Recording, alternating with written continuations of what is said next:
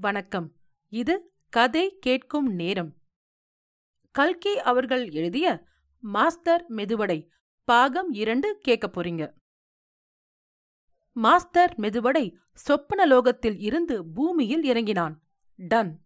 எல்லாம் முடிந்தது. மிஸ் அம்சா நாளை முதல் அருந்ததியாகி விடுகிறாள். அவளருகில் இனிமேல் நெருங்க முடியாது. ஸ்டூடியோவுக்குள் இது விஷயமாக வெகு கண்டிப்பான சட்டம் இருந்தது. காட்சிகள் நடிக்கப்படுகையில் தவிர மற்ற வேளைகளில் ஸ்திரீ புருஷர்கள் நெருங்கி பேசக்கூடாது. இத்தகைய சட்டம் இருந்தால்தான் அந்தந்த நட்சத்திரங்களுக்குரிய முதலாளி செட்டியார்கள் அவர்கள் டாக்கியில் நடிப்பதற்கு சம்மதிப்பார்கள். ஒரு மாதத்திற்கு முன்னால் ஸ்டூடியோவில் ஒரு சம்பவம் நடந்தது. ராமனும் சூர்பனகையும் கேமராவுக்கு முன் ஒரு தினுசாக காதல் சீனை நடித்த பிறகு தூண்மறைவில் அதை மாற்றி நடித்து பிராக்டிஸ் செய்து கொண்டார்கள். அதாவது ராமபிரான் சூர்பனகை மேல் காதல் செய்யத் தொடங்கவே அவள் சீப்போ என்று புறக்கணித்தாள். இந்த தூண்மறைவு காட்சியை வேறு சிலர் பார்த்துவிடவே அவர்கள் இரண்டு பேருக்கும் தலைக்கு ஐம்பது ரூபாய் அபராதம் விதித்து நோட்டீஸ் போர்டிலும் போட்டுவிட்டார்கள். அப்பாசாமிக்கு இது தெரிந்ததுதான். ஸ்டூடியோவுக்கு வெளியில் அம்சாவை சந்திக்கலாம் என்றாலோ அதற்கும் ஒரு இடையூறு இருந்தது. மிஸ் அம்சா மற்ற நடிகைகளைப் போல் ஸ்டூடியோவிலேயே ஏற்படுத்தப்பட்டிருக்கும் ஜாகையில் வசிப்பவள் அல்ல. தினம் வேலை முடிந்ததும் அவள் தன் வீட்டுக்கு போய்விடுவாள். அவளுடைய புருஷனை பற்றி சிலர் ஒரு விதமாய் சொன்னார்கள். ஆனால் எல்லோரும் புருஷன் ஒருவன் இருக்கிறான் என்பதை ஒப்புக்கொண்டார்கள் அவன் எப்படிப்பட்டவனோ என்னமோ.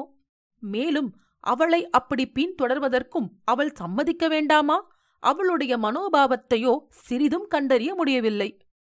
சில சமயம் அப்பாசாமியுடன் காதல் காட்சியில் நடிக்கும் பொழுது இது நடிப்பன்று உண்மை காதல் என்றே தோன்றும்.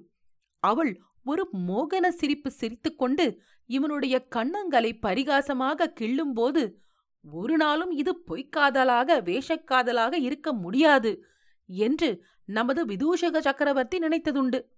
ஆனால் அந்த கிழ ஜமீன்தாருடன் அவள் காதல் செய்யும் போதும் அவ்வளவு உண்மையாகத்தானே தோன்றுகிறது? அப்பாசாமி ஷூட்டிங் நடந்த இடத்திலே இருந்து வேஷத்தை கலைக்கும் இடத்துக்கு மிக்க மனசோர்வுடன் போய்க் கொண்டிருந்தான். வழியில் ராமர் லக்ஷ்மணர் விஸ்வாமித்திரர் ஜனகர் சீதை முதலியவர்களை அவன் பார்த்தான். ராமர் சிகரெட் புகை விட்டுக் கொண்டிருந்தார். சீதை பீங்கான் கிண்ணத்தில் டீ குடித்துக் கொண்டிருந்தாள். லக்ஷ்மணன் ஒரு பெரிய குட்டாவி விட்டு தன்னை மீறி வந்த தூக்கத்தை போக்கிக் கொள்வதற்காக ஒரு சிமிட்டா பொடி உறிஞ்சினான். விசுவாமித்திரர் காதிலே பூநூலை மாட்டிக்கொண்டு அவசரமாய் எங்கோ போனார். இதையெல்லாம் பார்த்த அப்பாசாமிக்கு இந்த வேஷமெல்லாம் எப்படி பொய்யோ அதுபோல் உலக வாழ்க்கையே பொய் என்ற எண்ணம் உதித்தது. இந்த உயிர் வாழ்விலேதான் என்ன ரசம் இருக்கிறது? எதற்காக இந்த ஜீவனை வைத்துக்கொண்டு வாழ வேண்டும்? சாயங்காலம் ஆறரை மணிக்கு ஜார்ஜ் டவுன் துங்கப்ப நாய்க்கன் வீதியில் அப்பாசாமி போய்க் கொண்டிருந்தான். அவன் கையில் ஒரு துணியிலே சுற்றப்பட்ட ஒரு சிறு மூட்டை இருந்தது. அதற்குள் ஒரு டார்ச் லைட்டும் சுமார் பத்து அடி நீள மணிக்கயிறும் இருந்தனவென்பதை உங்களுக்கு நான் சொல்லத்தான் வேண்டியிருக்கிறது. மேலே கதையில் சுவாரஸ்யம் உண்டு பண்ணும் பொருட்டு. மேற்படி துங்கப்ப நாய்க்கன் வீதியில் இருந்து கேவல்தாஸ் சந்து பிரியும் இடத்தில் ஐரீஸ் மாளிகை என்று ஒரு பிரம்மாண்டமான கட்டடம் கட்டப்பெற்று வந்தது. இரண்டு மச்சு ஏற்கனவே கட்டியாகிவிட்டது. இன்னும் நாலைந்து மச்சுகளாவது கட்டுவார்கள் என்று அங்கே வானுர ஓங்கி நின்ற விட்டங்கள் சாரங்கங்களில் இருந்து தெரிய வந்தது. இந்த கட்டிடத்திற்குள் அப்புறம் இப்புறம் தன்னை ஒருவரும் கவனிக்கவில்லையா என்று பார்த்துக்கொண்டு அப்பாசாமி சரையலென்று நுழைந்தான். சில அடி தூரம் சென்றதும் நல்ல இருள் சூழ்ந்திருந்தது. காலால் தடவி தடவி நடந்து நாலைந்து வாசற்படியை தாண்டி வெகு தூரம் உள்ளே சென்ற பிறகு மூட்டையை அவிழ்த்து உள்ளே இருந்த டார்ச் லைட்டை எடுத்து பொத்தானை அமுக்கினான். எதிரே வெளிச்சம் பளிச்சென்று அடித்தது. அந்த வெளிச்சத்தில் அவன் என்ன பார்த்தான் என்று நினைக்கிறீர்கள்? பயங்கரம் பயங்கரம்! கயிற்றிலே தொங்கிக் கொண்டிருந்த ஒரு மனித தேகம் தெரிந்தது.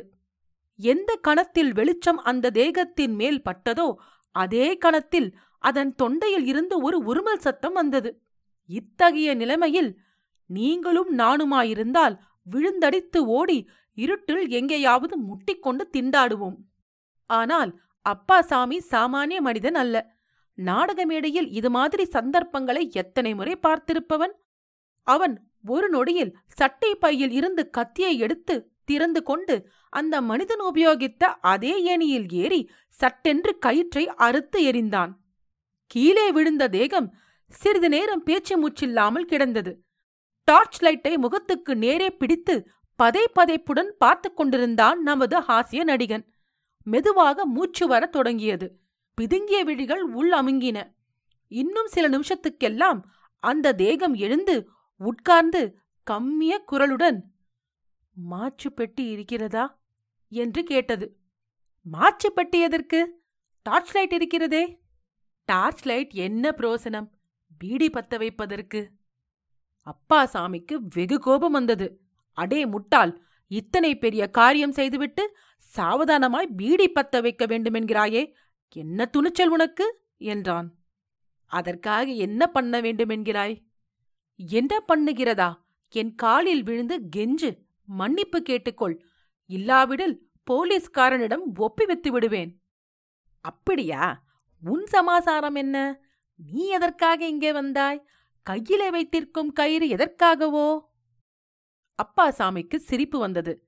அதை அடக்கிக் கொண்டு இதோ பார் நாம் இருவரும் ஒரே இடத்திற்கு ஒரே காரியத்திற்காக வந்தது நல்லதுதான். நீ எதற்காக இந்த காரியம் செய்ய துணிந்தாய் என்று சொல்லு.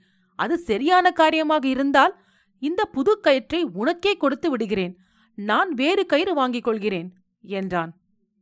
அதெல்லாம் முடியாது. என்ன முடியாது?